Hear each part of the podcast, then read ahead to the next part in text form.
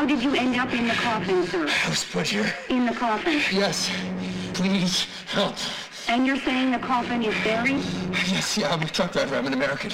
I, I, it's hot in here and I can't breathe. Do you know your location, sir? I, I, I told you something somewhere in Iraq. Please help. Iraq? Yes, I'm a truck driver. I'm an American.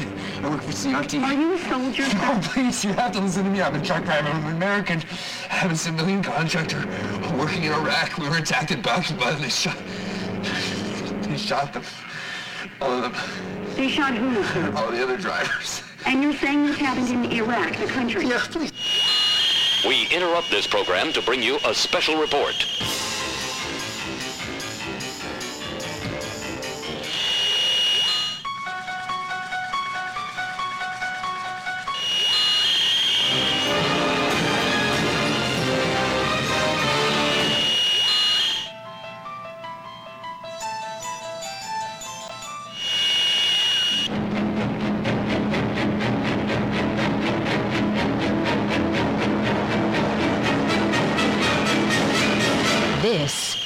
Cheap Seat Reviews.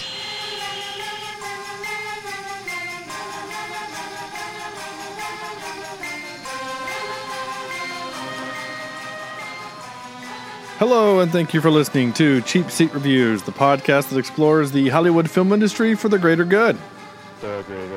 This is episode 185, and tonight we are talking about Buried. Buried. I am Sean Allred, and joining me tonight is Andrew. There is a snake in my coffin, Jemison. Okay. I've never really been freaked out by a movie. But this one has wrecked my life. Uh. Uh. Isn't that the point of movies? Oh. To, to, to make you feel something you might not otherwise feel? Maybe. I don't know. Uh, corny. Uh, oops, sorry. Corny. Blackberry for the win, Logan. And so the first thing I would have done with that BlackBerry is uh, because those things were so awesome, I would have made it turn into a jet, and I would have flown myself out of the coffin. All right, that's cool. I, I would love to have seen the. And, uh, speaking of things where you feel things, I, I, I feel like this does a good job as well. oh yeah, you're holding up a bottle of Jim Beam. Yeah, that's good one. All right, well, okay, sure. Do you do you, man? Uh, and Sam. Oh my gosh, sorry. And Sam. What? Oh, Steve Pl- Steve Tobolowsky. I can't say his name. Steve Tobolowsky is Mike a, Krzyzewski. Mike Wazowski. Sam. Steve Tobolowsky is a douche vector. Is there a movie where he's not? Uh, a good question. I don't know. Hey, Yeah. Ned, it's Ned Ryerson. I sure as heck if I remember you. Sorry. you sing Groundhog Day, it's that Yes, guy. hello, hello there, Sean. Um, I after after witnessing this, I feel the need to uh, have good thoughts and uh, comfort um, in in our lives after watching this movie. Thank you for that. Um, All right. Well, if that doesn't tell you what kind of movie this is, that Sam didn't threaten to put me in a coffin, Yeah. then that should tell you something. Uh, so pull up a comfy coffin and let's get buried into this movie. This is like Van Wilder's worst day ever. No kidding. So this movie, 2010's uh, Buried, um, super low budget movie. Three mil, right? Uh, I don't think it was even that much. I think it was one million. And it was all right on his paycheck. Uh, well, pretty close. Pretty close to it, probably. Um, I don't know if this is one of those, um, you know, take take a chance on the movie and we'll give you you know money on the back end if it makes money, kind of deals. I don't I don't know. Um, but it's an art piece. I mean, it's um, yeah, you're right, Sam. Budget three million. It made Okay. a million. Oh, really? Uh, it made wait, sorry, worldwide it made it made 20 million worldwide, almost 20 million. It didn't Bad. it didn't show. I mean, it only Okay. made in America. It only aired on 11 screens. Mm, okay, and that's why. Yeah, so I don't know if I'd go to a movie theater to see something like this. This is uh, This is painful. Well, it was super low budget, not low budget, but it was like an indie film, right? Like you guys saw the Yeah. 13 freaking indie credit uh, companies in the opening credits for the movie. Uh, and the opening credits, I have weird things to say about the opening credits. But yeah, it's it's super, you know, um, uh, cheap and low budget and indie and it's very art whatever because when you click on it on IMDb the one of the first thing that pops out pops out at you besides the progressive commercial is that it got 32 nominations for awards which means that, that they shopped this thing around to a bunch of you know nominated for best actor a, for a Saturn award Um, um, Cam Camera Image Camerimage uh, won the bronze frog for main what what is this Cinema Writers Circle Awards in Spain won best editing. I mean it's it's a bunch of these film festivals. The Deville Deval Film Festival it won best something. The Dublin Film Critics. So it's it's stuff like that, right? So I mean it's got 15 awards, but it's all this MTV Music Best Scared as Shit Performance Ryan Reynolds. okay. That's a thing, sure. So so yeah. So anyway, uh, Andrew, tell us a little bit more about this movie, um, if you would. Okay. Paul is a U.S. truck driver working in Iraq. After an accident by a group of Iraqis, he wakes. Uh, after an attack. No, uh, no. That doesn't make any sense at all. Why would that be the sentence? Right. Let's try it one more time. Okay. After an attack by a group of Iraqis, he wakes to find that he is buried alive inside a coffin with only a lighter and a cell phone. It's a click on the rest to continue. Race against time to escape this claustro- claustrophobic death trap. Sorry, there you go. Cool. Thanks. That was all jumbled. Uh, this will this will wreck your life. Just so if you haven't seen it yet. Yep. I, I'm using public Wi-Fi. Once again, I'm recording from not home. I'm in a different location, so I'm actually going to kill my camera to save on bandwidth.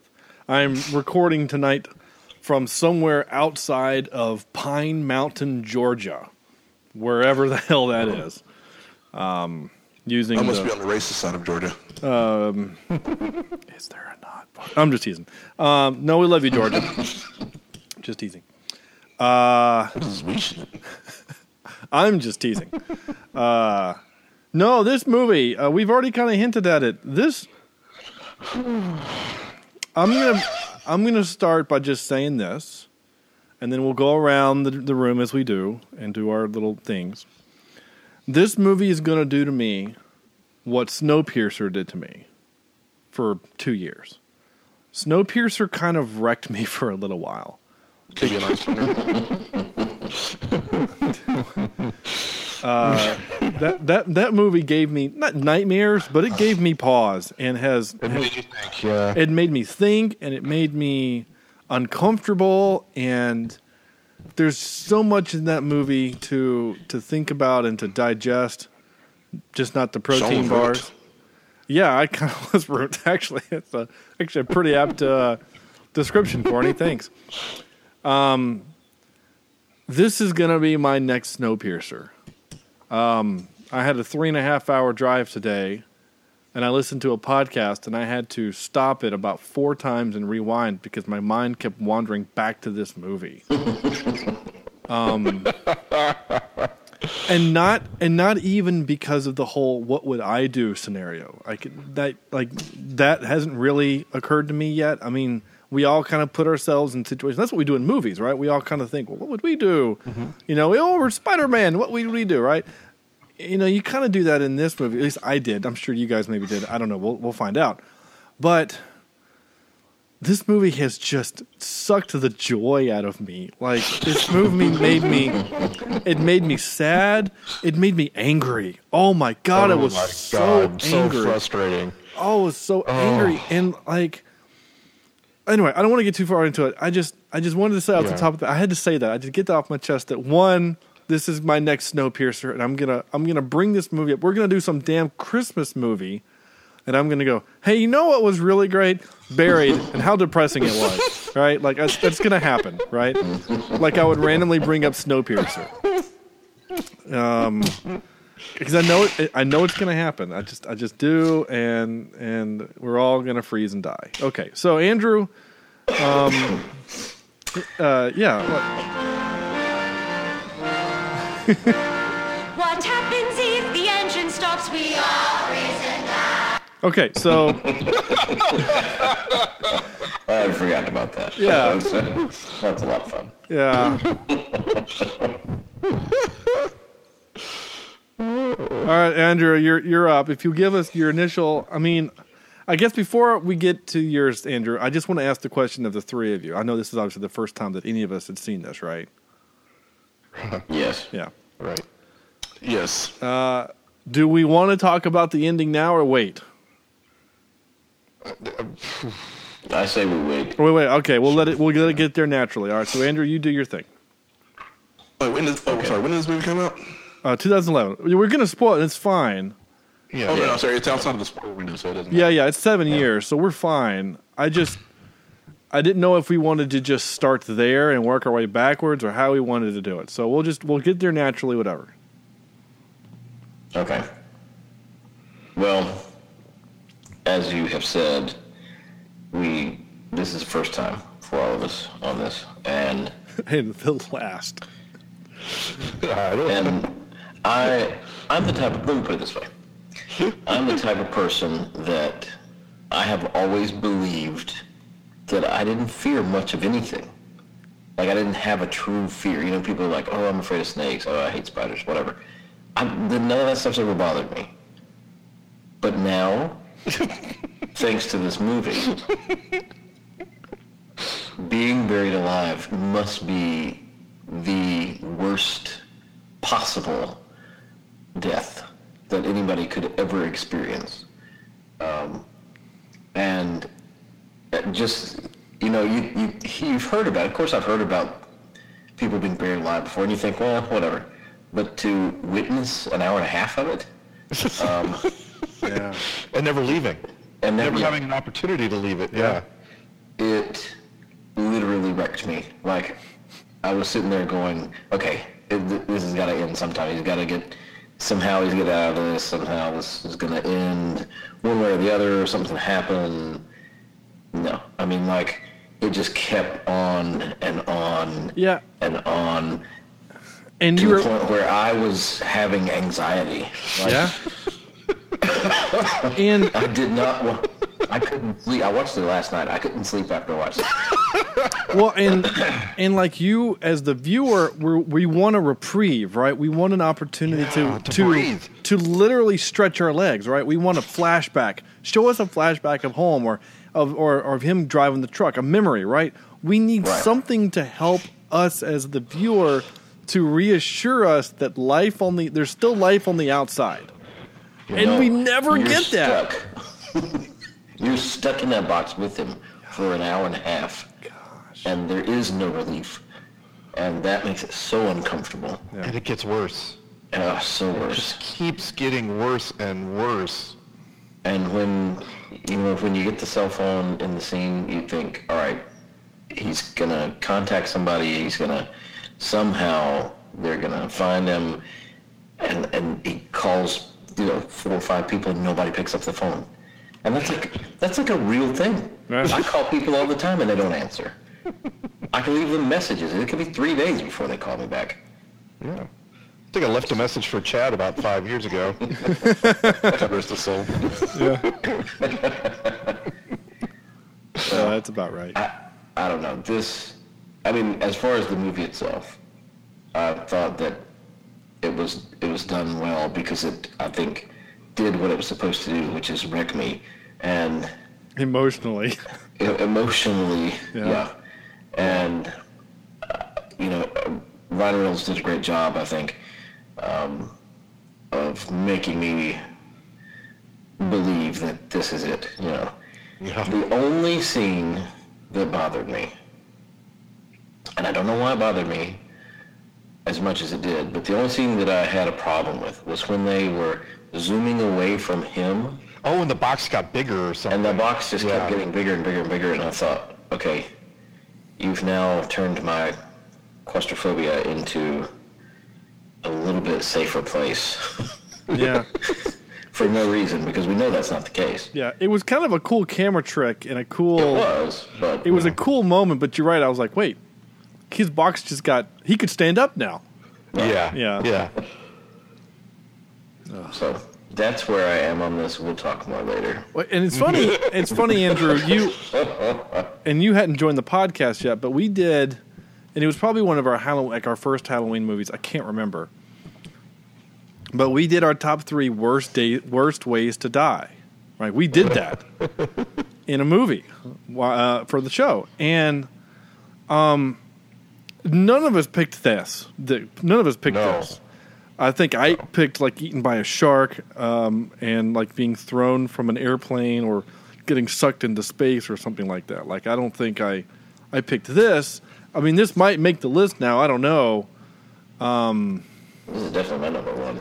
And uh, and Corny and I again we I, we we have mentioned maybe at nauseum I don't know that we love the TV show Leverage, and there's an episode that kind of parallels this right. One of the, one of the characters gets buried alive, and he's given a cell phone so that his team can pay a ransom, but his team's awesome and they are able to find him fairly quickly. But the big difference is is that his team is, you know, still in the states, and you know the bad guys couldn't have gotten very far, so they have limited resources. I mean, he's in another country, so the, so the local law enforcement agency is not an op- you know, an option. But I kept thinking, corny. I mean, did you get did you get a feel of that episode for a bit? I, did- I did actually, and uh, I was thinking, oh, he'll uh, he'll call Parker and uh, Yeah, he'll talk him down. She'll sing a song. Yeah, or he'll he'll claw his way through the front, or the top, or whatever. I mean, okay. So you corny, you, she'll you tell him to roll to the left, but with no reference as into where his head was. right, and she's gonna shoot through it. That's such a good episode. It's actually a really genuinely good episode. Go watch Leverage. Everyone should go watch Leverage. It's such a flipping great show. I'm pretty sure it's on Yes. Netflix. Um, and that's a really great episode specifically. Um, but not this movie. Eh, corny. Yeah, uh, uh, this movie proved to me that I may be becoming emotionally dead inside. Um, this movie did not wreck me. Uh, it was very, it wasn't as uncomfortable as I thought it would be. After the first three minutes, I was fine. Uh, it- nothing gave me the shock or it just didn't do enough to me. No, it didn't. I mean, like it, it's a. I'll ahead say this. This is a very well done movie. I thought. Um, it, it it just for Ryan Reynolds being in a box for that long time.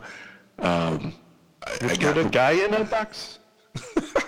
it's a guy in a box. He, Step one. He portrayed all the emotions Reynolds in a that I expect him to put in the box. You still got a little bit of the uh, trademark Ryan, uh, Ryan Reynolds wit and humor and cursing.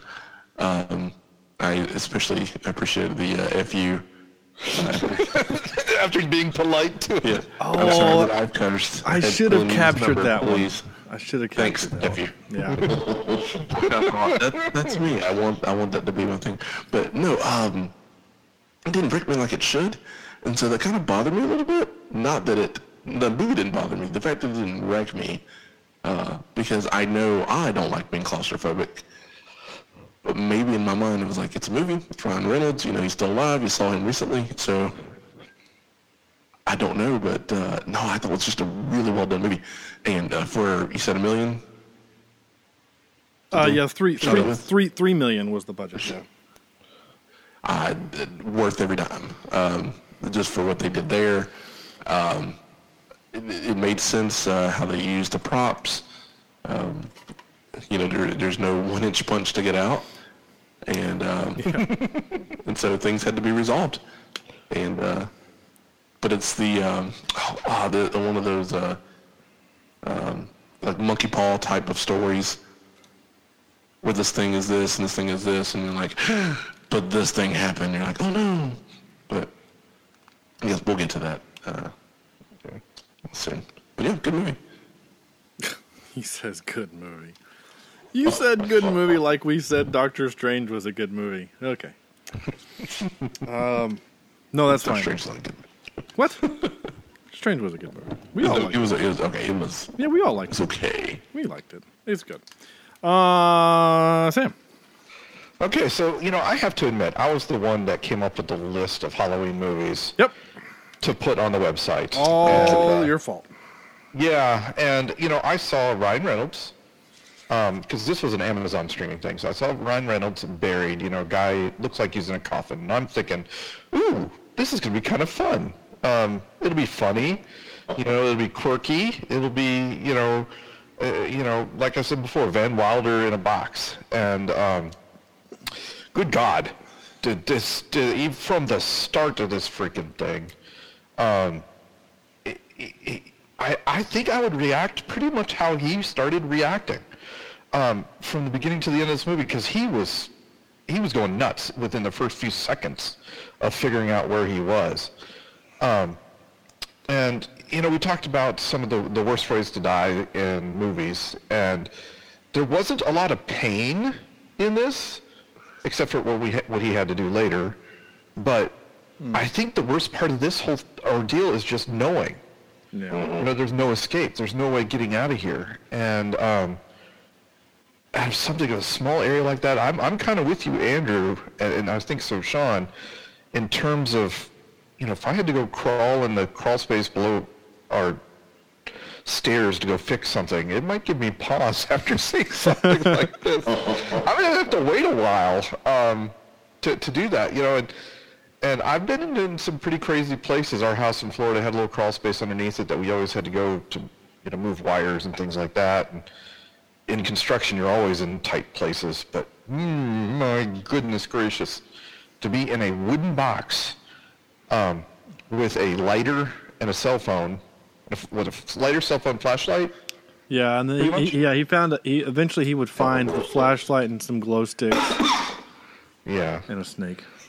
And a, Um, and a and, pocket knife. you know, this, you know, in terms of taking me out of the movie, the snake did it a little bit, only because I was like, oh, you know, how? First of all, how did it get down there? And secondly, I'm thinking, ooh, if the snake found its way down there, there's some sort of air tunnel that you know Yeah. is available to to him. Um, and then I would think, oh well, you know, then you do the Kill Bill with the try to get through the wood and kind of dig yourself up through it, but. Oh, good lord. Um, the the phone calls in this is what wrecked me too. Um, all the people that were not helpful at all, um, including the the owner of the company when he basically said, you know, you were fired before you were taken hostage, so no more health insurance or no more life insurance for your family. I'm like, oh my god. yeah, You know what the heck? Gotta make money. moves. And then he calls his mother, who doesn't remember him or doesn't yeah. It- 'cause she's got time. Every freaking move in this movie is like, it's it's just hard to watch. yeah, it, it's You know, a, like it's the it's the worst possible. Every situation is the worst possible situation, but they make it believable. yeah. You know, they make, oh, okay, well, yeah, the snake came and, and he had to try to set it on fire to get it out. You know, okay, all right, I understand that. Oh, well, you know, all these people are trying that hard to get him. Oh, I can understand that. His mother has Alzheimer's. Okay. You know, it's, it never gets totally above the point of unbelievability. And um, I, I kind of, I don't know if you can say I enjoyed the movie, but I respect it for what it is. Right. Sam, you enjoyed it. You're you're you're a murderer. you know you're a high functioning high functioning sociopath. That's fine. what, did- what did you think, Sean? Uh I kind of already did my intro earlier. I, I just uh, and corny. You know, I don't one. I don't. I don't think you're emotionally dead um, by by this movie not affecting you because twenty minutes well because but but Children of the Corn affected you in a way that it didn't affect the three of us. Yeah. So that don't doesn't make you emotionally dead. Um, it just makes you different because Yeah. It's tall. Well, maybe because there's you know maybe you don't have like a, a an inherent fear of being buried alive. Maybe you think "Pff, bad guys are going to take me. They're going to have to you know it's going to take a lot of them to, to get you into a They're gonna, have to coffin. the they're gonna have to drag my fat ass. They're have to put my fat ass in a casket and then carry that. Yeah, yeah. I It's mean, like putting a, a, a lid on a, a plastic they're gonna take their container. out. They're going with me. right. So When, when the when the food is too much in the plastic container and you can't get the lid quite on, you know that's kind of me putting in a, in a casket. They'd have to kind of bend the lid to get me into, into something and then that. you squeeze and you hear that click. Like okay, good, we're good. But No. then it just pops back up. You're like, damn it! I only got three sides. Got to get that fourth Tupperware. You just keep hearing me going, ow, stop. Yeah. I can hear Cordy. Excuse me. Um, give me a BlackBerry. I need a Samsung. If this is gonna work. uh, no, no. So this movie just. So we've kind of danced around it. I'm just gonna go there. Let's just do it. This is gonna rip this Band-Aid off. If you've not seen this movie, and some people listen to the show, they don't watch the movie, which is fine. Yeah. I'm just here. It is. He dies at the end. Yes. He is not. He is not saved. He dies in such a way. There's there's two parts of the way that he died that that is part of what of the wrecking of me emotionally. One is that he is being buried alive. Literally, the coffin has broken because of the events outside, and so sand is filling in, and he Yeah. sees it happening. And there's nothing he can do. He's trying to stop it, but it's pouring in, and there's nothing he can do. And he's running out of air. He's running out of space. And then the the hostage negotiator guy, Dan, um, calls him to tell him that we we found you. We know where you are. A guy said that he, We're he digging, we're digging, they're digging. yeah, a guy saw you buried, and we're digging, we're digging, we're digging, and then he hear you hear on the phone the digging, and then you hear the uh, open. He goes, "Oh, I'm sorry, it's the wrong guy." So he he dies hearing his last words he'll ever hear on this planet are "I'm sorry." Right. The second part about that particular thing is so when when when, when we first meet the hot uh, meet over the phone the hostage guy, Ryan is pissed off. He's like, "Look, you've not. How many people have you? Because he's in this kind of in this situation where he's like, he, he knows he's not going to get out of this. So he says, "How many of you survived? You saved?" He's like, "A few, not as many as we would like, but we save a few." And he says, "Give me the name of one." He's like, "Michael White." He, so he so he remembers that name. And then in the end, the very last moment when Dan goes, he says, "We we're here, here, here. We're opening the cave," and he goes, "Oh, it's it's Michael White. I'm sorry." Ryan has then realized in the last seconds of his life that this guy who he's put his life in the hands of this person lied to him. Everyone in this movie has screwed him except his wife. Literally. Well, Well, no, no, she did too. yeah, Yes. he, he does have a kid. But in the moment, right? Yeah. I When he needed somebody the most, he could not find anybody. He could find no one. I mean, the the hostage takers made him do a video saying that he was, you know, so he had to do an online video um, back when you had to turn the camera around so you couldn't see what you were doing before they put cameras on the front of the camera on the phone. That was a thing. Um, the the They but made the him cut off his freaking he, he made him nothing. Yeah, he made a cut, cut- so he had to endure some pain for yeah, ultimately nothing. But the part, give me just a second, Andrew. Sorry, the part that actually got me honestly the worst. I was and I was infuriated, and I mean yelling at my. I was home alone. I was literally yelling at my TV. Is when when Steve Tobolowsky calls, right? Hey, it's Ned Ryerson. When he calls, right, and he's like, "Hey, I'm going to record this thing." I'm like, what is happening? And then he says, You signed all these contracts. And I realized in that moment, he's covering his ass so that he doesn't get sued. Because what I think, at, before what happens, happens, I'm thinking, oh, he's afraid that his wife is going to sue the company for what's going about to happen, right? You know, that maybe if, if he if he dies or if he doesn't die, but he's he's still captured, right? Because at that moment you still have hope that he's going to get out of this. Yeah. And so I'm thinking he's going to try to find a way to make sure that they don't get sued, right? You signed a contract that said that if you get taken hostage, blah, blah, blah, blah, blah, right? Then he pulls out this bullshit about how he has this relationship with this woman, which you have to take Ryan Reynolds at face value that he didn't. He says, no, we're just friends. And he's just def- defeated and just deflated. And you can see the hope draining from him as this guy said, "So you were fired," and he says, "So if I die in here, my wife gets nothing." He's like, "Yep, I'm sorry." I'm like, "Oh, if you could just reach to the phone and strangle him, you would." Oh, that that hurt me so much more than anything else in this movie. You know what actually bothered me about that scene more? What's that? Uh, it- you know, after he dies, you know, uh, that, that's in the movie. What I hate is they missed an opportunity for Barry 2 where he exacts his revenge on CRT Yeah, and buries him alive. yeah. that would that would actually be kind of a fun one where like he somehow survives. He the snake comes back and he and he uses it as a breathing tube, and He, he comes out of the ground he all inflates the wrinkly and uh, yeah, and uh, he's able to, to to get out, and then Yeah. he. Uh, yeah, no, I like this. I, in fact, did you guys see the preview? I never saw the movie, but it's the movie where like the the experiment at the building, um, where all the people that work inside the Oh, building yeah, have I to kill each see- other. Yeah, I want to see that one. Like that's Ryan Reynolds exacting his revenge on on CRT or whatever they're called. That's that's that's him. No, you're I, I Yeah. And you know, it's such a minimalistic film, oh yeah. but yet it keeps your attention. Uh-huh. You know, I, I I watched this today at work, and I found myself having a hard time concentrating on anything else because I kept looking at this stupid thing, thinking, "What the heck is going on next?" Or Yeah. you know, how how is he going to get himself out of this? Yeah. You know, you don't expect Ryan Reynolds to die in a movie. And I I took very few notes for the same reason. It's just like I, you couldn't turn away because you saw there was so little on screen to see. You had to make sure you didn't miss anything. Because You I did. I was into this movie. well. I took a note. Nice. I took a note and I looked up and all of a sudden there's a snake in there and I'm like, wait. I had to go back and rewind it because I had to figure out where it came from. I was afraid.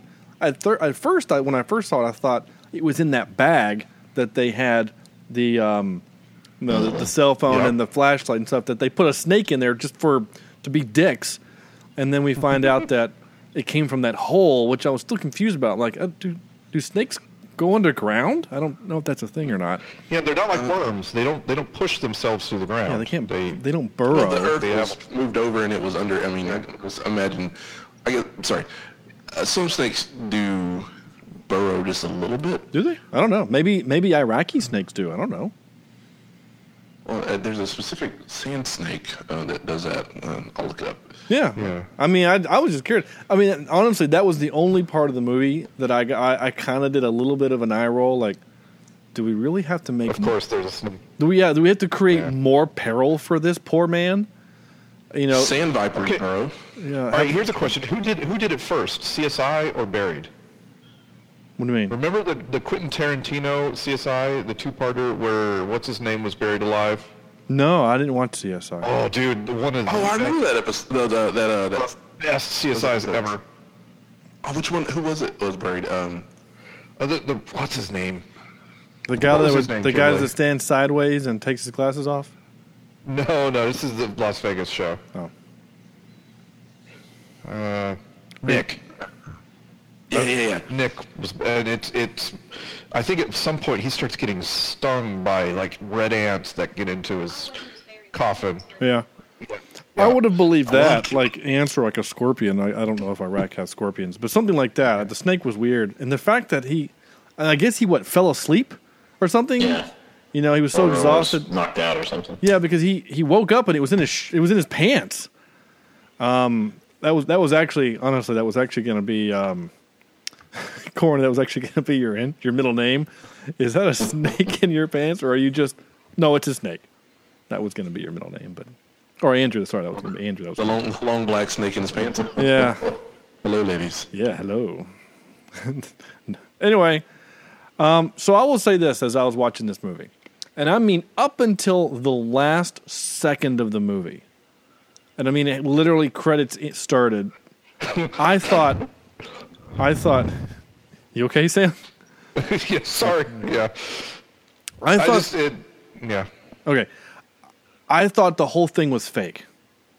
That he was actually Really? yeah for the, the whole time I thought because the way people were reacting to him, it all seemed so strange and like he calls the the people and they're like they know his name and like how would you know my name and um like it it, it all felt like like They he was, asked his social security number, and he's like, "Why do you need my social yeah number?" Yeah, like like the Yeah. whole thing was was some ploy to to blackmail him or to get something from him and that at some point at the end of the movie towards the end you know they would pop the crate off after the the bad guys had gotten everything that they wanted from him right like he was actually never in in the desert in the in buried right he was um you know always like in some warehouse or something right like Soylent Green's people. Right, like I always thought it was gonna be like there was gonna be a twist, right? Like we're gonna have some kind of Shyamalan twist.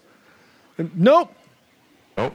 It's as straightforward as it can be. And the only I other thought the same thing though, Sean. I was Yeah. like, They had for a second there, I was like, did his did his company bury him alive? right, That's yeah. I had the same uh, yeah same thoughts. yeah, like, like, or is this some? I mean, not a prank, nothing like that, because that's that's Horrible that's. prank. oh, no, no. But I mean, like, no, is it like, is it yeah, is it his company's way of making sure that he's gonna toe the company line or something like? you know, like all of the other guys were killed, but he was the only survivor. So this is the company's way of trying to figure out what happened to the cargo, whatever, right? Like, mm-hmm. it never, like, it always kind of felt like Resident Evil, like the Umbrella Company or something. Like there was something else going on, and then the end of the movie, I'm like, oh no, no, everything we get is face value, and, and uh, they lost a perfectly good BlackBerry, and I, I, I did get a little frustrated that he made his um, his will on the video, but he didn't send it anywhere. So Send they're, it to anybody. they're gonna have to find his coffin, dig up the phone, put a charger to it, and then find the video. So I mean, it might be years before his wife gets his seven hundred dollars. Yeah. So That was sad to me too. He is nothing. Oh, He's he really is a truck driver. He is he is nothing. Yeah. Nothing. And again, because freaking Steve Tobolowsky, because of him and his BS company, he, Huh. she will literally get nothing. I mean, you know, now she and her kid are going to incur all the debt. I mean, I guess uh, I'm not even going to say it, but I mean, it's awful. The, the whole thing sucks. I thought of a very inappropriate joke. Sorry. Go ahead, Andrew. Well, there's two other things that kind of bothered me a little bit. He's using a lighter, and he's in a wooden coffin. Wouldn't there be some sort of smoke Well, inhalation that he's? well, that's only if you burn the Suffering. wood. But you saw it's it. going up the it's going up the snake hole. It um, But but I you mean, do. you see the char marks on. Yeah, the, yeah, he burned the hell out of it. Yeah, yeah. I don't know if it would smoke all that much. I mean, unless you really caught the wood on fire. Well, my big thing was, what about the air? For God's sake, Yeah, that fire is taking up his air. Yeah, Mm-mm. yeah, he. Yeah, uh, that's what I kept thinking was stop using lighter, stop using lighter. yeah, And then the Brenner or whatever he said kept saying, "Don't worry about the lighter. You're fine. Just yeah." Well, he's probably thinking we're going to get you out before you run out of air, Um, so it won't it won't matter. But The other thing that really got to me, and this is where I mean, again, this just pulls on heartstrings with kids. You know, when his son is on the answering machine, I literally like had the little lip quiver and the the cloudy eyes for a moment because I was like, oh my god, I can't take that. After all this emotional anxiety about being buried alive, the last thing I need right now is to hear some little kid's voice because that like ripped my heart out. and then he promises. He promises his wife, "I swear, I'm going to get out of this. I promise." Yeah. Because he had hope, right? Because you know Dan was on the way. I mean, he he has hope. Yeah. It just, I mean, that's the stuff that just got me. Is just he had hope, and then he dies at the end, knowing that he that dude lied to him, and that he was wrong. I almost would have wanted him to just lie. You know, like we're almost there, almost there, almost there, and then maybe Di- Reynolds dies with the hope in his heart that he's going to get rescued. I mean, uh, is that is that worse or better than dying knowing that the dude that you trusted just lied to you and is wrong? Oh, just You know, rough. I'm sure we all probably thought it watching this, but they said while he was on the phone, you must not be buried too deep underground mm-hmm. because you can still get a cell signal. Mm-hmm. When the box broke, when the coffin broke, mm-hmm. you know, he had tried pushing on it before just to try to get out. I wondered at that point, okay, why isn't he trying now? Now that the box is broken, why Yeah. isn't he trying to, to push out and and get out? Yeah, like he could have turned over in his stomach because we've already seen him do that. And then with the back, with the box being broken and sand coming in, why not brace yourself and try to push through? Yeah. Yeah. Yeah. That would keep it The- from covering your face up. the the uh-huh. other part that I and again again now, I'm doing the thing where I put myself in his shoes, and again corny, and it's a lot of it's because we I've seen that episode of Leverage, and because I'm an audio guy. But once the why does the box break? Right, it's because of an airstrike. Right, the the the U.S. government does an airstrike above him. He gets on the phone immediately and says, "Where you guys just did an airstrike, you hit me. You you you you the earth shook above me and my box is broken. I'm in that area. Like that's the I, that's information that could be useful. So you know where the smoking crater is is where I am.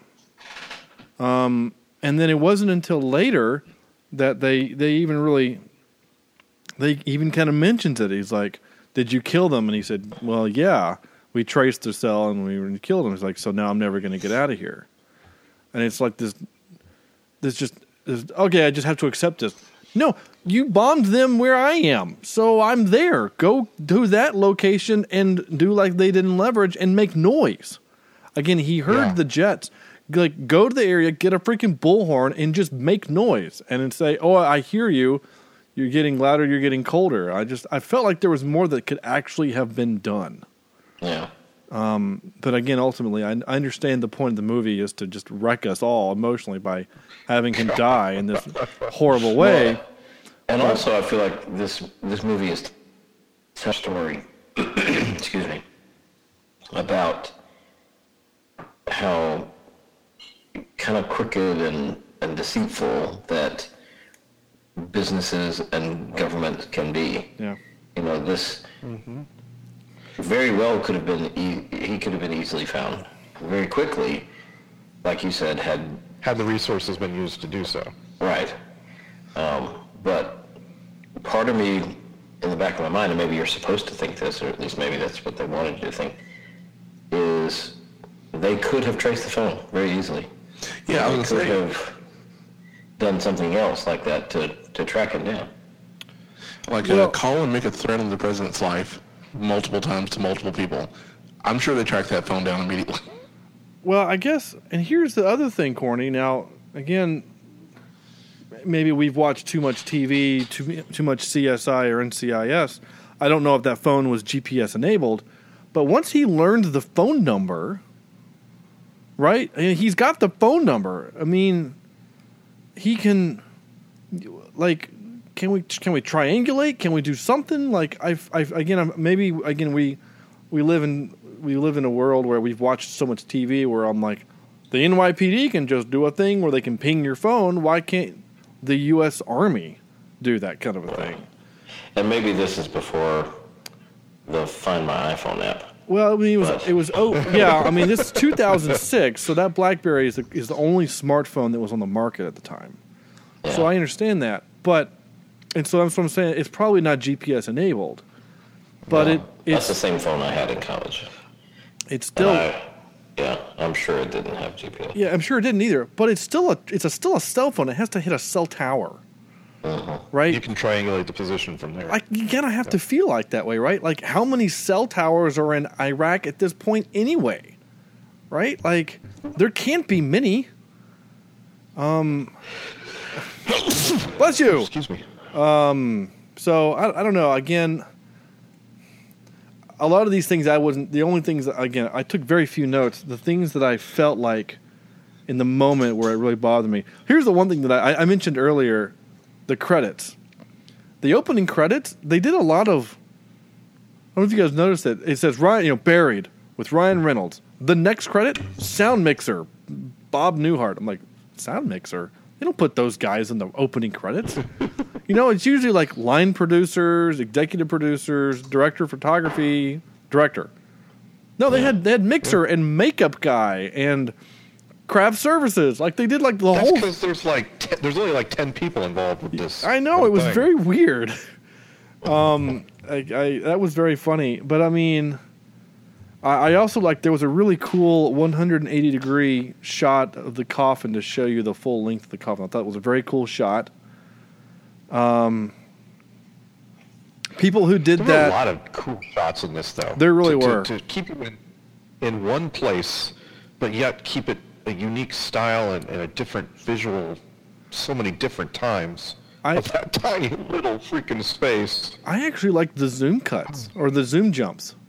You know, uh-huh. when he's like, "Where are you?" Like, "Come find me," whatever. Like he would he would say these impact moments, and the camera would do those jump zooms in on him, and I'm like, "Oh, that's actually kind of Sam Raimi-ish. I like that." Did anybody else at the beginning feel like your Netflix?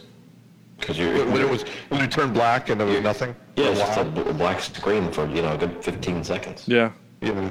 I did too. In fact, I turned up the volume. I was like, "What's going on?" yeah. No, I I, I, kind of like. Wait, did my Amazon just crash? Like, what just happened? Yep, I did the exact same thing. So you're not wrong. Um, only one of the notes I wrote. So people who did that. Uh, hello. No, we're not here. Those people were were Oh, I'm, I want to punch. If I if I get that, I'm going to punch him in the face. yeah, and Just- oh my god. and it's funny because Corny, you know this. Obviously, A- Andrew and I we lived together in college for a year, and we were the last people on, in America, other than our parents, that had a landline. This is 2003. We still had a landline for the apartment, so we actually had a, an answering machine, and we would do funny outgoing messages. Usually with Andrew doing a funny voice, whatever, and we would have music. I mean, it was a production, and people would literally call the apartment just to listen to our outgoing messages. But we were never this douchey and did this kind of a thing. Like I hated people that did this stuff. It drove me crazy. My, I will say this, Andrew. Were you that guy, Corny? No, I wanted to do it, but you know, my mom would call and she'd be real upset with me if I did that. right? I mean, because anyone that actually needed you would be pissed. Like this guy, when he thought that that woman was on the phone and he yelled at her and then hung up and called her back and then said "f you."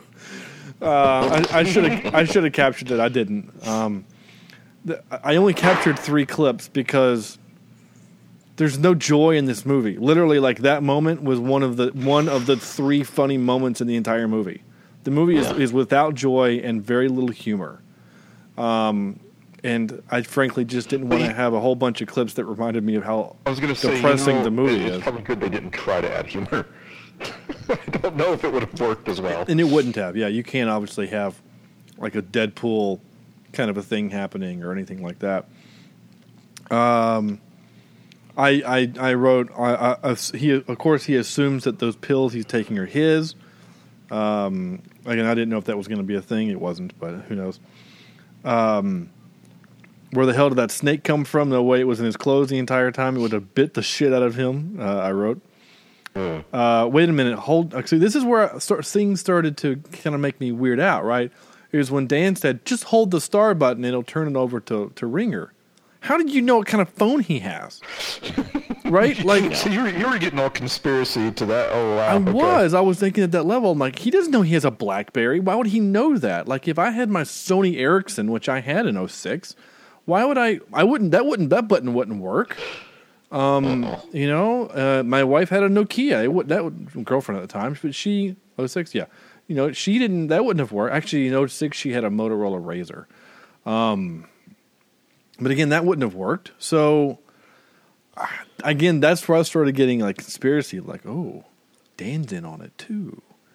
You know, like, and it, it kind of made me think like he the, he keeps calling a number, but the phone is like somehow uh, not cloned. Corny, what's the word I'm looking for? Like, um, like it doesn't matter what he dials; he's dialing the same person. Right. You know what I'm saying? Like he's actually dialing like a team of Oh, it's people. all routed to. Yeah, routed. That's a word. I couldn't think of a word that was uh, appropriate. But like the phone isn't real. It's a it's a prop. And that You're he, not real. well, oh well, you know, like he keeps he keeps thinking he's calling. Actually, he thinks he's calling his like you know what I'm saying. Like it wasn't until his actual wife answered before I thought, oh, maybe this.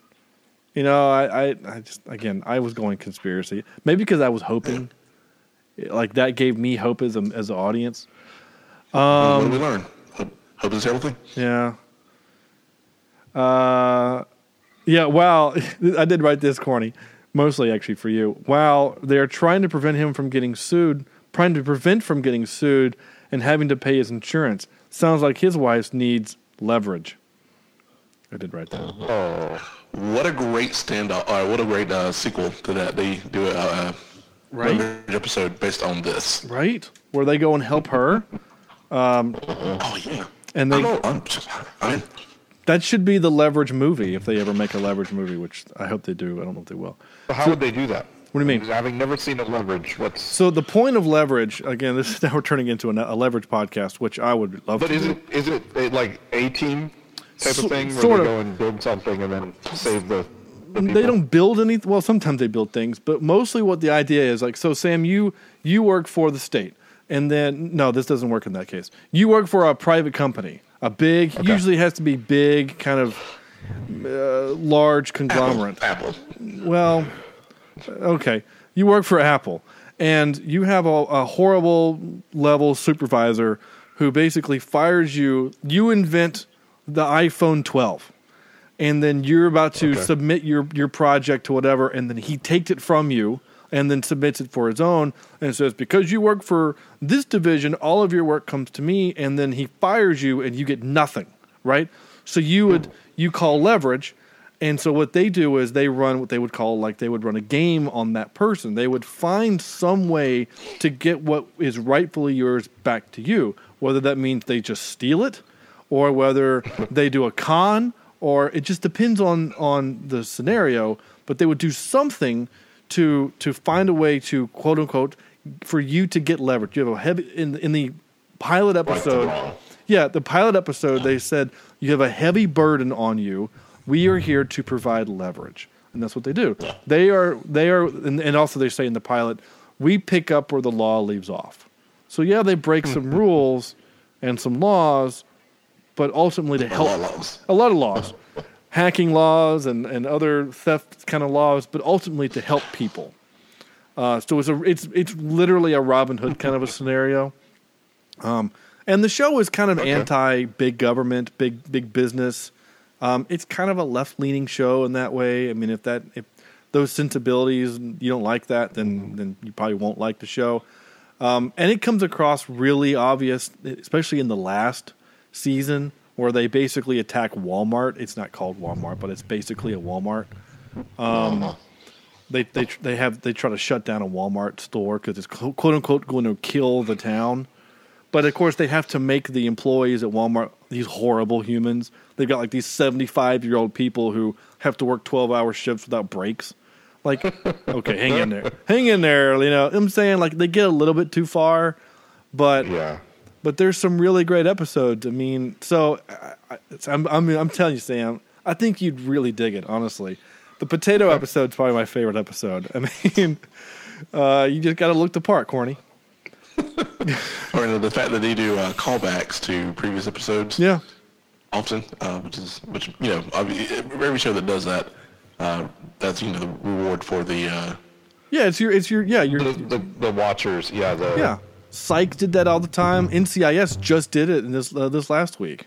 Um, I love stuff like that. So anyway, sorry to go on a, on a leverage rant, not rant, but a leverage um, uh, Kick. hole. But y'all, just, y'all just need to watch Leverage. That's that's what we're saying. I mean, You followed it down into the rabbit hole. Yeah, I mean, honestly, Can corny, out? corny. If if you ever had can enough, dig it. hey, corny, if you had, oh, I wish I had my computer at home because if I did, I would do the um, the the Dumb and Dumber quote.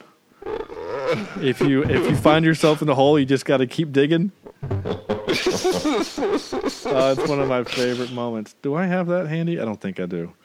Now Um, here's here's okay. Getting back to Buried, Yeah, yeah, yeah. Please.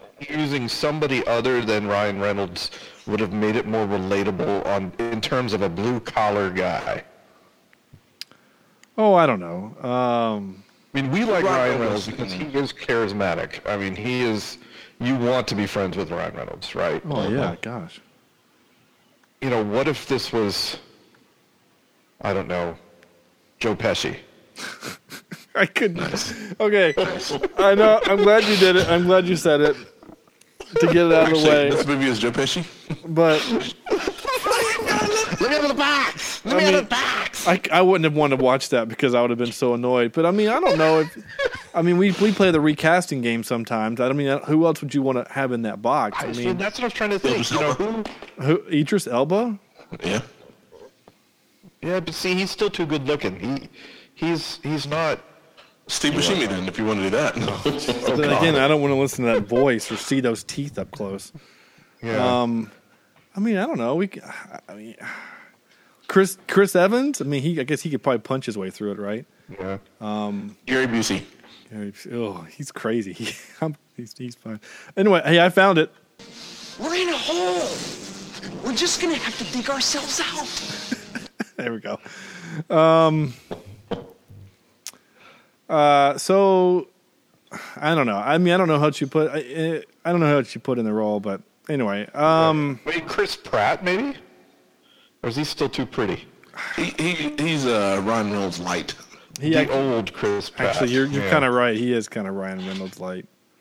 Um, I mean, I don't know. That's that's the problem with Hollywood because it's just full of attractive people. Um, Mm-hmm. I said Steve Buscemi. yeah, you did, but again, like I don't, I don't want to hear him. You, you saw me in the fish for for an hour and a half. You know. You buried my fish. Yeah. So anyway, do you want to hear some clips? The few that I got. You know, are we So ready? a lot of them. Are we ready wait, for wait. that? Are these going to be all depressing? Well, no. I mean, I only captured three, Okay. so like actually one of them is kind of depressing. Um, Just like Pokemon. Or you could you, know, you could have put um. Oh God, what's his name? Uh, Tyrion Lannister. Oh, In- in a yeah, box. In yeah, yeah. Would you would you have to make it a smaller box? to to well, no. I mean, he's he's a short dude. I mean, let's be honest. He's a short dude. I mean, that's not a secret. But I mean, to keep the Yeah. the, the tension. I mean, Save money on set design. just having him. Damn, Sam. Your eyes, Andrew. That's not me. Um, it was Andrew moving to Mike. Who was that? It was Andrew. Oh, okay. He, Oh, for- he forgot he was unmuted. Um, but I mean, like, in order because that cell phone scene when the phone's ringing and he has to turn around to get to it. I mean, it's like we've all been kind of in these awkward, tight spots, and like we can totally sympathize and get it. And so I'm, I'm sitting here watching, just like, oh, that hurts my back. Oh, that hurts my knees. Oh, that hurts my neck. You know, just I felt pain while watching the movie. So like, I totally get it. Uh, clip number one. This one's called "Don't Be Rude." Sir, I have FBI field offices listed in Boston, Chicago, New York, It's- Philadelphia, It doesn't New matter. Haven. Any city, anywhere. Disconnect me, please. I'm sorry, sir, but I'm not allowed to do that. Chicago, fine. Chicago, okay? There's no need to be rude, sir. There. You want to punch? Yeah. So that's that's that was your first comic relief. Um, here's your here's your second comic relief. Okay, and has contact been made with the kidnapper? Yeah, the guy says he wants $5 million by 9 o'clock tonight. Okay, or else Or else he'll take me to SeaWorld. What the hell do you think, lady? There you go. That and then and then the fu at the end of the phone call are the only three moments of levity in the entire movie. So I was wondering, uh, in that moment there, was that an ad lib? Oh, I'm I'm sure they probably had him do five or six ad libs, and you know they're gonna take me to SeaWorld. They're gonna take me to Harry Potter Land. They're gonna take me to you know Busch Gardens. You know, like They're whatever. gonna, they're gonna take me to see Deadpool in the future. Yeah, six five years in the future, I'm gonna go see Deadpool. And It's gonna be great, and I'll have um, Hugh Jackman taped to my face. Hugh Jackman, he'd be good in the box. He'd just he'd claw his way out, wouldn't he? Just, just Oh, that, that reminds me. I actually wanted to bring this up. I didn't know how to, but thank you for saying that, Sean. you're welcome. Um, didn't that bring up the rule that, uh, uh, you know, the longer you live, the greater your chances you'll be trapped somewhere forever? Or there's a law about that or something? is there? Where- I've never heard that. That sounds awful. But something weird like, you know, uh, the chances that Wolverine would be pinned between two rocks uh, increased the longer he lived. That Oh, sounds where he can't get out from, yeah. interesting. Yeah, it's, it's some kind of stupid little law, like, uh, you know, Like a law of probability or something. like- yeah.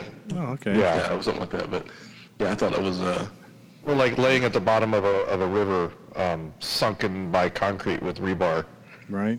um, you know, where people can't find you. Oh, wait. Oh wait, that was that movie that I didn't like. Yeah. I finally watched um, X Men Apocalypse, Apocalyptic, Apocalypse, whatever it's called, Apocalypse. the third one of the of the new one. There's two. Yes. I, I finally watched that one. Didn't like it either. I just- No. it Yeah, was I it was know. it was. wasn't I wanted to like it. but I didn't. I mean, in corny, I guess. I mean, I, I don't. I don't really want to get in this conversation in this movie because it's not really a great what's time. happened? Well, this is happening. But was Storm a bad person, a bad guy before she became a good guy? Like, Uh, in uh, in Egypt, yeah, she was a, uh, a street thief and I mean like a low level criminal. Yeah, but she was like straight up like willing to destroy the world until the end, where she was like, "Oh, maybe killing the world isn't the best idea." What question? Was she uh, controlled by Apocalypse? I don't think so, or was she? I don't know. Maybe I, I don't remember.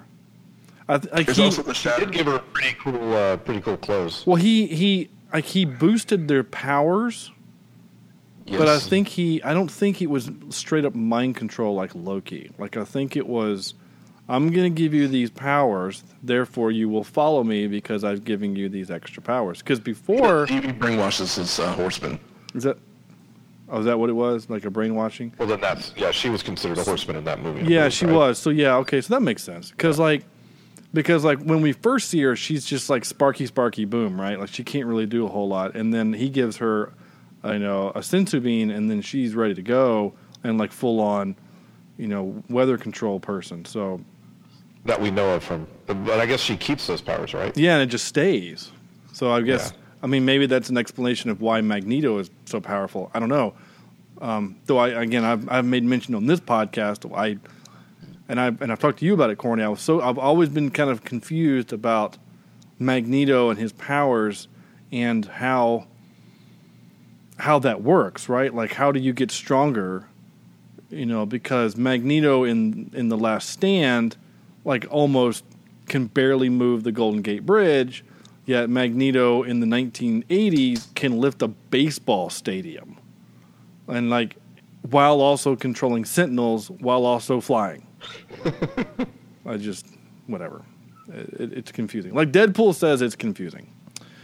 Um, McAvoy or or Stewart, the timeline is So so confusing. confusing. Here's 15 seconds just to piss you off. Now, how about the media? I know your ransom video leaked, but have you spoken No, directly to anyone no, about no, what's no, going no, on? no. Good, good, good, good. Needs to stay that way. It's important we keep the situation as contained as possible. The situation's in a coffin! I think it's pretty contained! Larry, can you pick up? There's some lady on hold. Sounds kind of hyper. Could That's what I was drawn back to when uh, every time he was on the phone and he got put on hold. Like thought about Home Alone in the police station. right. Yeah. It it kind of made me in that moment as I listened to that clip now for like the fourth or fifth time. It made me think. As soon as I would have hung up with that guy, and I know he was defeated, just completely defeated because of the news he got, but it kind of made me think. I would probably call news media then, right? Mm-hmm. Like, Yeah. all right, fine. This is how you're going to be. I'm going to call a news media and say, "Hey, I'm my such and such and such. I work for the company. I've been taken hostage, and my company that I worked for just made up some bogus thing, and now they're not going to pay my death benefit to my wife because of they don't want to. They don't want to. You know, it'll, it'll affect their bottom line. You know, it'll it'll mess up their budget. and I I, I don't know. I I feel like that's the only defiance he has in this moment. Like that's one of the only cards he has left to play, so to speak. So. Anyway, that's all the clips I wrote because I captured because again, there's just there's no joy in this movie, so I didn't I didn't want to didn't want to. Uh, I did, however, uh, do this. And now for some more bad news. Ready? Ryan Reynolds states that he suffered from claustrophobia towards the end of filming, much like the character he's playing. This was mainly due to the fact that the coffin he was in was gradually filled more and more with sand as filming went on. He described the last days of shooting as, quote, unlike anything I've experienced in my life, and I never want to experience it again, end quote. Um, this they- Go ahead. Oh, I can imagine. You know, uh, I'm sure he had to crawl into this box. Luckily, I don't think they closed. Oh, uh, just Hey Sam, your your internet's really bad. bad right- yeah, it's awful right now. Why don't you deactivate your video and, and try that again? Oh, he's frozen. Okay. uh, yes, that's actually what you sound like. Pretty clear on my end. Uh, all right. yeah, you sound like What I Hubert. talking about? I don't know. You sound like Hubert. Uh, you were saying about Um, them closing up the the box or whatever. Yeah, when they're filming this thing, they're probably not closing it too much on him. Um, and you know, you don't. Well, you I have to know, have sometimes at I least- think actors are say these types of things and are like Well, I mean, I method want acting, to make whatever. It sound like their job is worse than it really is. Yeah, I know. I mean, yeah, it. Yeah, obviously there can only be at- most three sides closed because you got to put a camera in there. Um, so anyway, shot in 17 days in Barcelona in a Barcelona studio. Ryan Reynolds was just for a moment actually buried in the shooting of the film's climactic moments. The production crew had a team of paramedics waiting on standby. Um,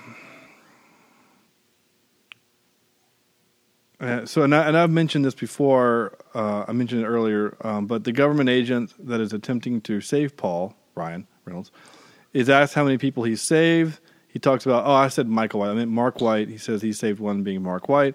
But when the agent thinks uh, that he and his team are about to save, uh, he makes he states that he has actually opened the coffin containing the dead Mark White.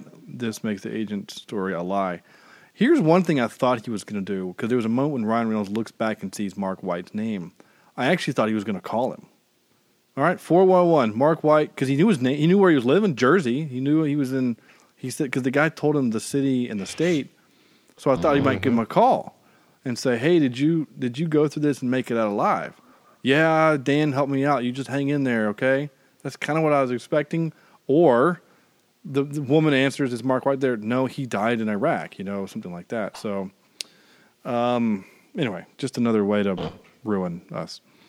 Uh, soundtrack grade, I gave it uh, nothing. It was it was there. It was intense, and it just made the movie. I mean, it was minimalistic, so it fit the movie. So, uh, burp derp. Excuse me while I whip this out. We're going with claustrophobic movie moments. So not every movie is just straight up claustrophobic the entire time, but maybe there's a moment or two where like you're watching the movie and you're just, oh, I gotta get out of here. I need to go outside and breathe. So let me. Uh, so uh, Andrew, your list, sir. Okay. Um, there is a movie with uh, what's his face and what's her face. Um, Rachel Oh, James McAdams. Vanderbeek and uh, No, Rachel McAdams and uh, the guy who played Scarecrow in the Batman Begins. Oh, sure, yeah. Um, yeah, they're called Red Eye. I've seen that. And uh, yeah, I think it's a pretty good movie. And so uh, Yeah, being they- trapped they're on a plane. plane, Yeah. and she can't. I mean, he's pretty much right there beside her, and she can't move. And um, the entire plane ride, uh, he's basically passing gas. No, Yeah. he's basically controlling her every move and controlling her life outside of the plane as well. Yeah, it's a good Just like a man, dude. All right, what else you got? Um, number three, number two, The Shining, and The Shining the claustrophobic moment is a little bit bigger. I mean, it's a huge hotel, but it's this one place that you can't leave uh, during the movie. Okay. And so you're kind of stuck there um, for the majority of the film. And then number one, and this one is almost as bad as Buried, um, and that is called Sanctum. And if you haven't seen Sanctum, you need to watch it. No, I've never Um, seen It is a movie about scuba divers, and they are underwater. Uh, and basically the same premise as this movie. They basically they're running out of air, and uh, you know you you question whether or not they're going to make it at the end. Are there a bunch of sharks circling and they're 47 meters down? Oh, no, that's a different. No, no, no. This one, nice. This one is basically cave diving, um, spelunking, only actual diving under the caves. So, Hmm. All right. if you haven't seen it, it's great. Yeah, I've never even heard of it.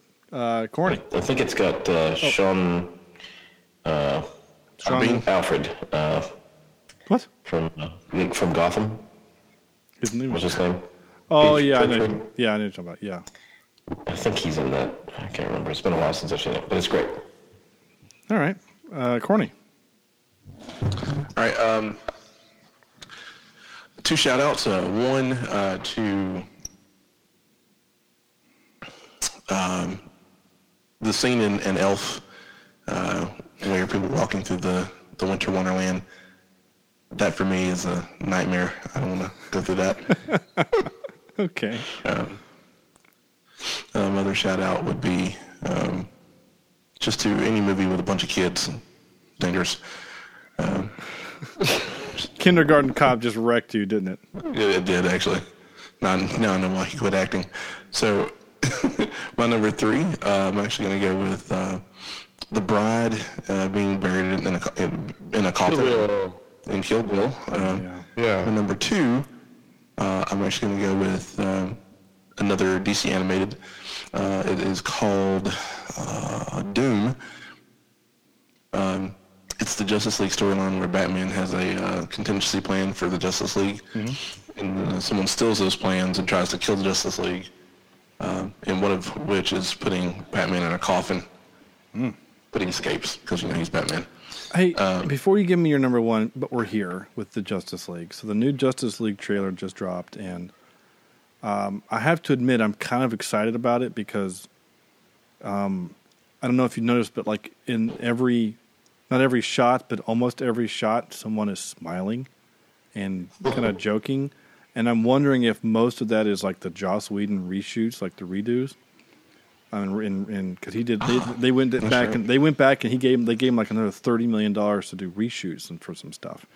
But the other part that I was really like throwing thrown aback about again, my my limitation of the Justice League literally ends with Teen Titans. Okay, so zero expert, but I love that cartoon, and Beast Boy is my favorite of all time.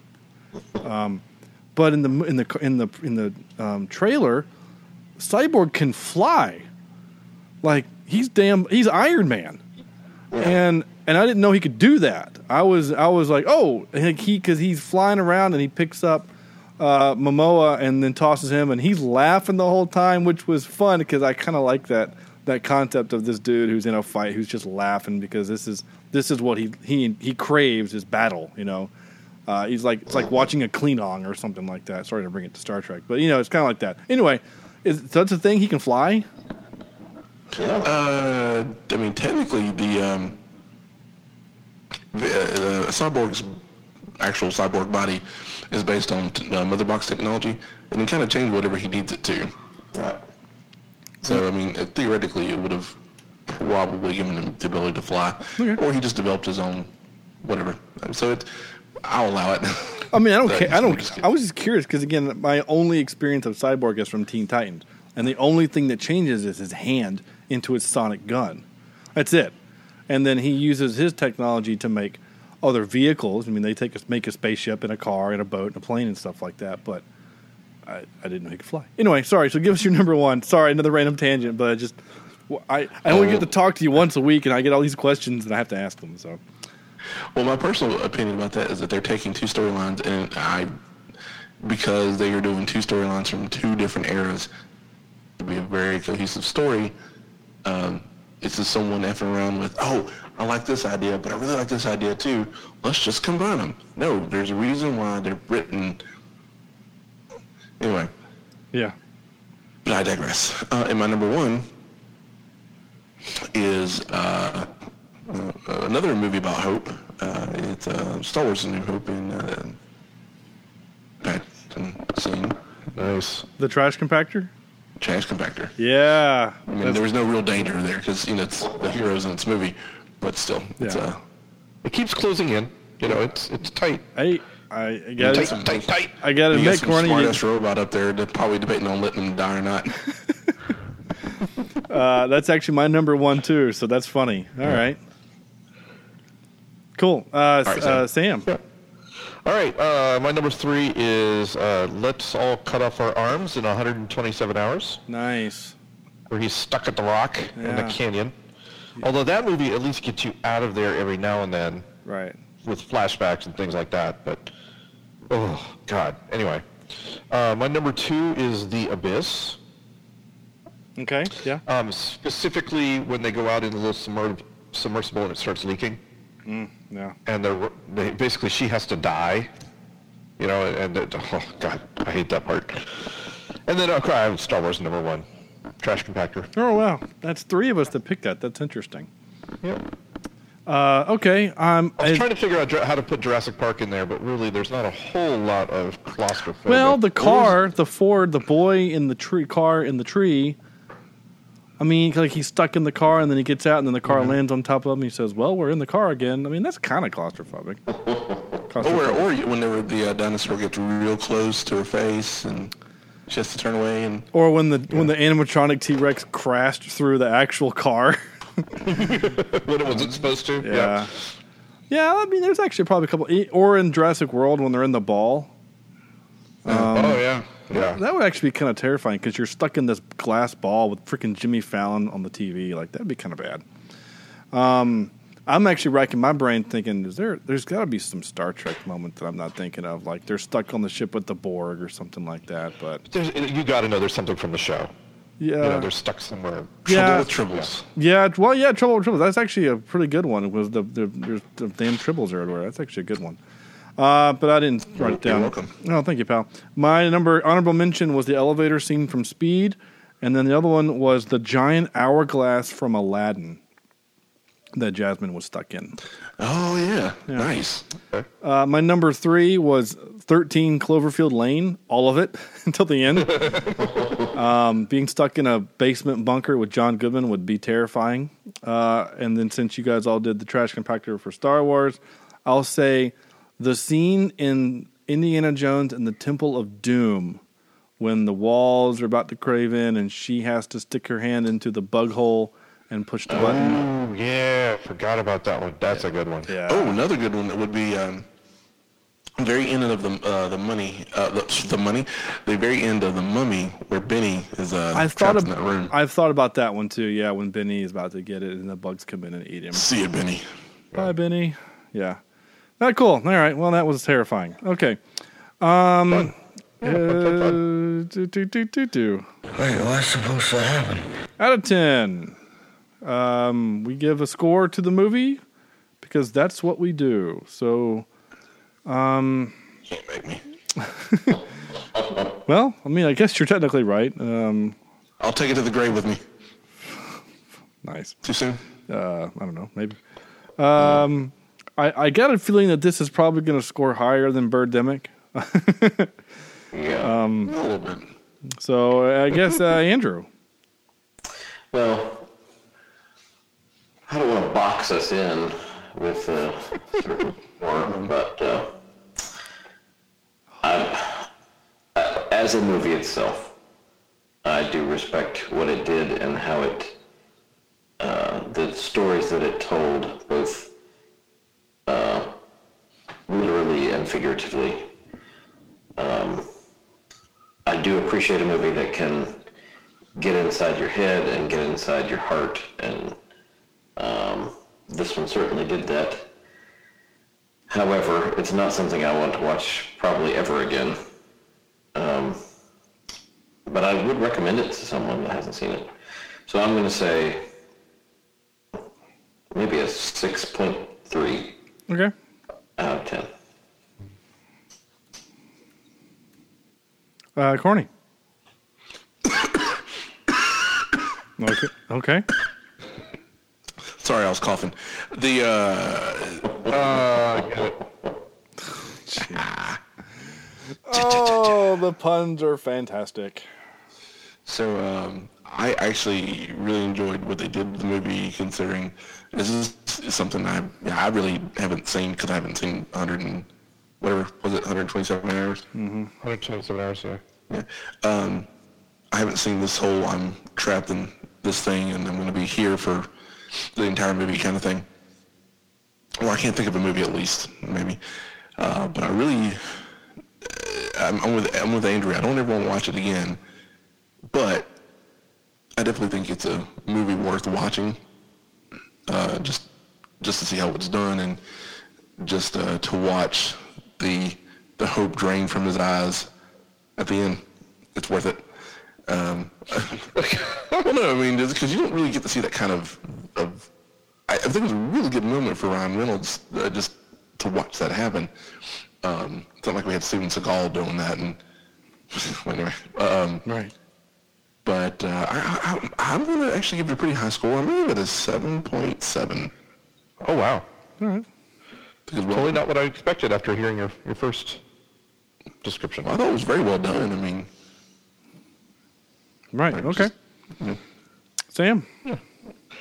Yeah. Um, I I don't want to watch it again, but I would recommend it. Um, I guess so people can share my pain. Um, but um, I, I- I'll probably be thinking about it just like some of the other things we've seen in this darn podcast. So just because of that, I've got to put it probably around a how about a seven point zero one. Okay. Yeah. Seven point zero one out of ten. Snakes in your pants. Out of ten. Hell yeah. Uh, I kind of I'm gonna echo basically everyone. Don't ever want to watch it again. It's a joyless movie. It's downright depressing. Um, it's it's kind of hard to watch. It Puts a hole in your heart. I mean, yeah, it puts puts sand in places that you don't want sand either. Um, so I I About that, Uh, that pisses me off. So, but I'm gonna. But again, it was a well-made movie, and and the movie we talk about all the time. You know, on on even on the Andrew scale, that it hold my attention absolutely. And did the movie set out to do what it intended? And it intended to, you know, give me the this this movie is an hour and a half of the first ten minutes of Up. I mean, you know, just Damn. like Yeah, yeah. I, I think that's the phrase for the week. um, it just is, and just gives you the feels, and just you feel for this poor man and his poor family. So, I mean, how do I rank that into a number? God, I don't know. I I bet they mean, buried his dog too. I just. Um, so I'm gonna give it just. I'm just gonna give it a six. I don't. I don't really know how to quantify this movie. I just don't. I mean, it's it's a. Again, it's a well-made movie, um, and there's really ultimately nothing wrong with it, uh, except for a couple of points that we all talked about, mostly decision-making moments. But um, uh, sorry, as I'm I'm trying to have this kind of stoic moment, I get a text from a, a, a wrong number who keeps thinking that I'm somebody who I'm not. It's driving me crazy. Um, I'm about to reply new phone. Is he from Iraq? no, they're from High Point. It's a three three six number. Oh, can can you can you forward it to me? I'd like to. Dear Mr. Yo Yo. I, I, I'm almost tempted to say new phone. Who dis? Um, anyway. This, Sean, uh, you have a, an opportunity here. Well, it's the same. you to do It's it's the same number. They they they've actually called before, and they're looking for someone named Reggie. And I'm like, I'm not Reggie. Like, I I oh, promise Sean. I promise you, I'm not. Like, Who the F is Reggie? Like, you have to send that back. Well, right now they've sent they've sent three texts. You ready? You ready? Yo. Wrong number, bro. That's what I'm writing. Anyway, No, no. oh, oh, Sean, there's such an opportunity here. What do you want me to say? What do you want me to say? yeah. First of all, who the f is ready? Okay, I'm not. I'm not doing this. We're not doing this over the Yeah, podcast. yeah, we need to. this could go somewhere. Yeah, we need to end the podcast. Sorry. Um, Also, this gives you a chance. Just take a selfie and, and, and post it. Yeah, do I look like a Reggie? again, well, I'm not doing that. I don't want them to know what I look like. All right, that that's our show. No, nope, we're Take done. a picture of your ass than that. I'm not sending that. Um, next week we're doing the Babadook. It's on Netflix. The Babadook. It's a legit horror film. I heard it's terrifying. I'm Made by actually. Adam Sandler. I'm kind of scared to watch it. the Babadook. It during It bed. does kind of Yeah. sound like something he would say. Yeah, I Um, read the synopsis and uh, I shit my pants. Nice. Um, Uh, GoFundMe.com slash cheap seat reviews. Uh, you can help us out there. Um, Anchor app, we have. I just got another text from. Uh, go to our Anchor app. Um, um, we're gonna. I'm gonna do some more stuff coming soon. I've been really, actually, kind of strangely busy for someone who, in my position. Um, leave us a review on iTunes, Stitcher, Google Play, YouTube. Please leave us reviews. It really helps the show. That, um, when you leave reviews and then it, it bumps up our rating on iTunes, Yep. And that way more people can watch the show and or listen We to the show. read your, your review no matter what it is. Oh, sure, we'll do that too. Uh, and of course, you can go to our website, cheapseatreviews.com, and um, we're on Facebook and the Twitter. And you can send us an email to cheapseatreviews at gmail.com. Uh, excuse me. That's going to do it for us. So, uh, after a very depressing movie, I'm going to try to end this on a fun note by saying thank you so much for listening. We really appreciate it. And I'm about to have fun with this random person who I don't know who's sending me messages. So, on behalf of Andrew, Corny, Sha uh, Sam, this is Sean saying thank you for listening and good night.